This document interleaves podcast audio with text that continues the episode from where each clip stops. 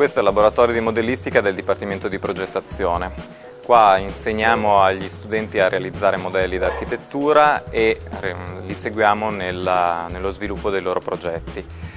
Facciamo sia la parte di impostazione del loro lavoro, cioè la decisione su che materiali utilizzare, che tecniche utilizzare, fino alla loro elaborazione finale.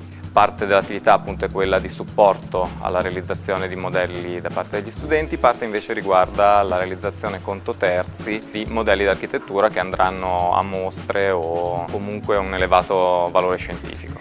La nostra attività appunto segue gli studenti ed è improntata ultimamente molto di più sulle tesi per tutte le quattro sessioni di, di laurea, nel senso che vengono seguiti proprio i modelli eh, delle tesi. All'interno del laboratorio ci sono strumentazioni che gli studenti possono usare liberamente come la sala che noi chiamiamo acquario per i trafori e le levigatrici che serve per la lavorazione di legno.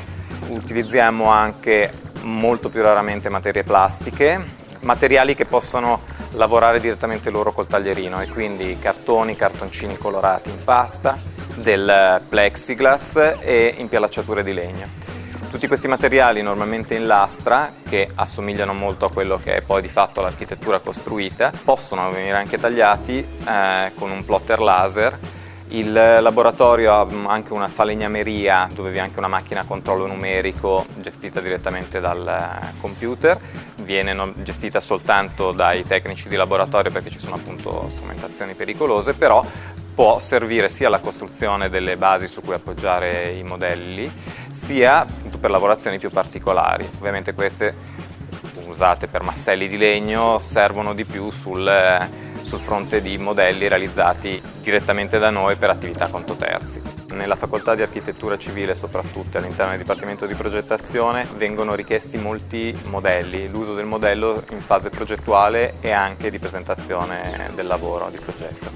Per questo motivo ci siamo attivati a eh, fare direttamente delle lezioni circa un paio di incontri per un 6 ore circa agli studenti, a tutti gli studenti del primo anno, in modo da spiegargli quali possono essere i materiali più idonei nella realizzazione di un modello architettonico e quali sono le tecniche migliori per poter trattare questi materiali, gli incollaggi eccetera e quindi metterli in grado di poter operare già da subito, già dal primo anno, costruzione, a sperimentare la costruzione di un modello architettonico.